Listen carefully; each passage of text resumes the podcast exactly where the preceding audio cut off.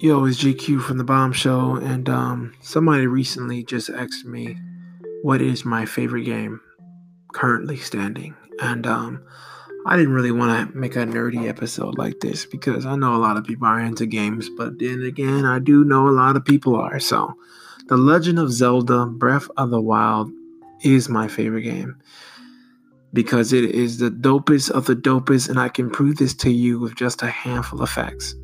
And I'm not dropping this in a list format because, quite frankly, I think lists are pretty lame unless you're obviously grocery shopping.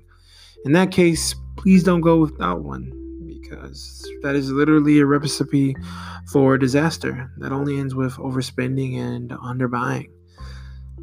Well, if you're confused with that one, just imagine buying two expensive items that you don't need while also forgetting to buy four inexpensive necessities. See what I mean now? Spend time on your grocery list before visiting the bodega.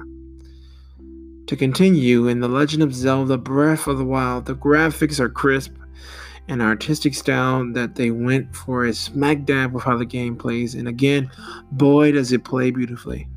In the first five minutes of starting the game, what is presented to you is one of the best landscape sceneries in a game that I've ever had the pleasure of witnessing. It's colorful, and sometimes these colors can even dictate how difficult it will be to take down a foe. It's destructive, and purposely destructive at that. You're cutting trees for wood, you're destroying rocks and stones for ore, and sadly killing animals for meat. But it's brilliantly bright when it's sunny and dangerously dark at night.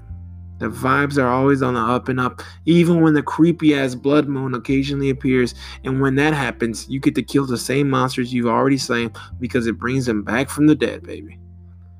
The map is so huge with so many relevant places to visit, hidden chests to find, with different climates to dress for while experiencing a refreshing change of gameplay.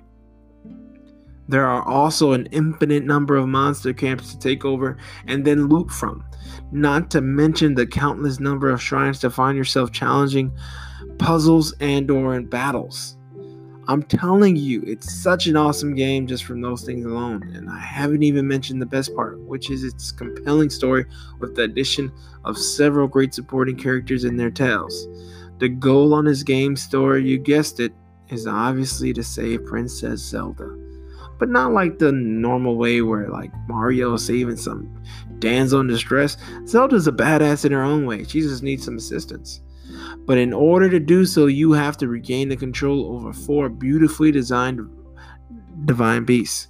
An elephant, a lizard, a bird, and a camel. That's right, a fucking camel. And trust me, this will be the biggest badass of a camel ever presented in modern entertainment. All four of the divine beasts are made of ancient technology, and they sort of remind me of the giants on the game Shadow of Colossus. Or Shadow of the Colossus. You see, I'm a Nintendo player, not a PlayStation player. The side quests can be a bit tedious at times, but for the most part, they are worth completing as well, because the rewards and gifts, obviously, are the bomb. I personally have the D L C as well, and that shit was worth it.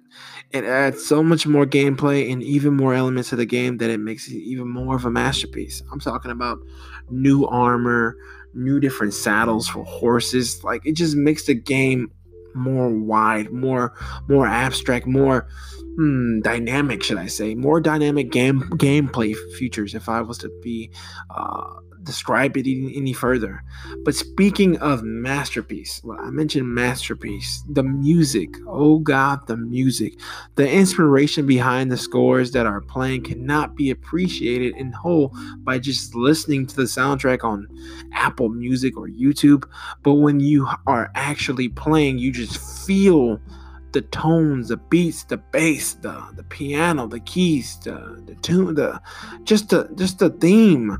The music is not just complementing the mood that is already being set by the events taking place, but it also really does a great job with adding the needed drama that helps you understand just how bad the condition of Hyrule is without the handiwork of their champion Link.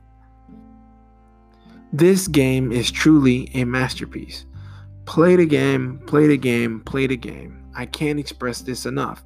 Playing is believing in this case because it took me quite a while to give it a try, and I thank God that I did. It has truly inspired me in other aspects of my life that literally has nothing to do with gaming, but everything to do with creating. Thank you all for listening. This is The Bombshell.